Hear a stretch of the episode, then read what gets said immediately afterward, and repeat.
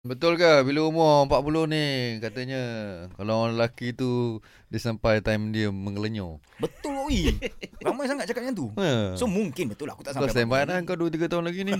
Aku menggatal dia dulu. Kau nak tahu kau cakap sekarang pun kena mengenyur dah. Waktu pagi kita bersama Amin Idris. Ya Kita betul. nak cerita lebih deep lagi. Kita kalau umur hijri kita dah 40 ya. Kita dah betul lah. 40 ni. Waduh. Ah, Kan? 40 tahu. Pandai korang jemput hari ni. eh.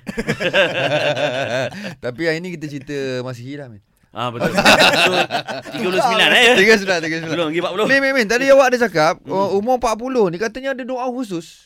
Oh, okey. Dalam Quran. Ulama tasawuf bila mereka ajar kita tentang doa, kalau kita tengok dalam ayat Quran, kalau bermula dengan waqala, Okey. ah, biasanya itu petanda bahawa Allah Taala nak ajar itu adalah doa. Waqala eh, ayat tu eh. Kan? Contohnya qala rabbil filli Okey okey okey. wali walidayya. Ah. Maknanya itu doa lah tu. Okey, baik baik. baik. Ah, Okey. Sama juga dalam ayat ni bila Allah Taala kata idza balagha asyuddah bila kita sampai waktu matang Okey. dan disebut wa balagha arba'ina sana dan 40, bila sampai empat. umur 40, 40. Hmm. Allah Taala sebut qala rabbi auzi'ni an ashkurni ni'mataka allati an'amta alayya Mm-mm. wa ala wali walidayya Hmm. Kemudian disambung lagi wa an a'mala salihah taradahu wa aslih li fi zurriyati. Inni tubtu ilaika wa inni minal muslimin. Mm-mm.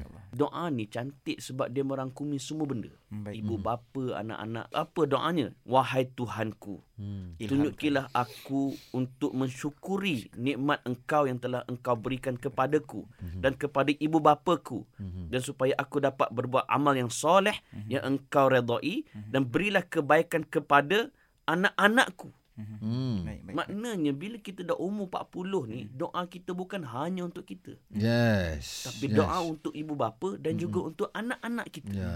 Kata Keluarga, Al-Alusi, kenapa doa ini Allah Ta'ala ajar setelah Allah Ta'ala bagi tahu tentang bila kita mencapai umur 40? Mhm. Kerana manusia ni bila dia sampai umur 40, biasanya Mhm. akhlak dia dah mula bertapak. Hmm. Kematangan dia dah mula muncul. Hmm. Itu kata Al-Alusi. Hmm. Dan kalau orang putih, dia punya prinsip menarik juga. Mhm. Uh, salah seorang penulis nama dia Helen Rowland dalam bukunya Life Begin at 40. Ah. Ya, ya, ya. Kan? Aha. Hidup bermula pada umur 40. Masa Mhm. ni lah kita nak berfoya-foya. Kan? Ya.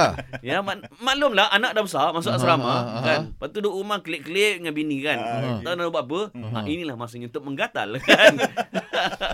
Tetapi ayat ni nak sebut ketika umur, umur 40 ni lah kita dah kena menginsafi tentang nilai Sepatutnya kehidupan. kan. Ah. Sepatutnya macam tu lah.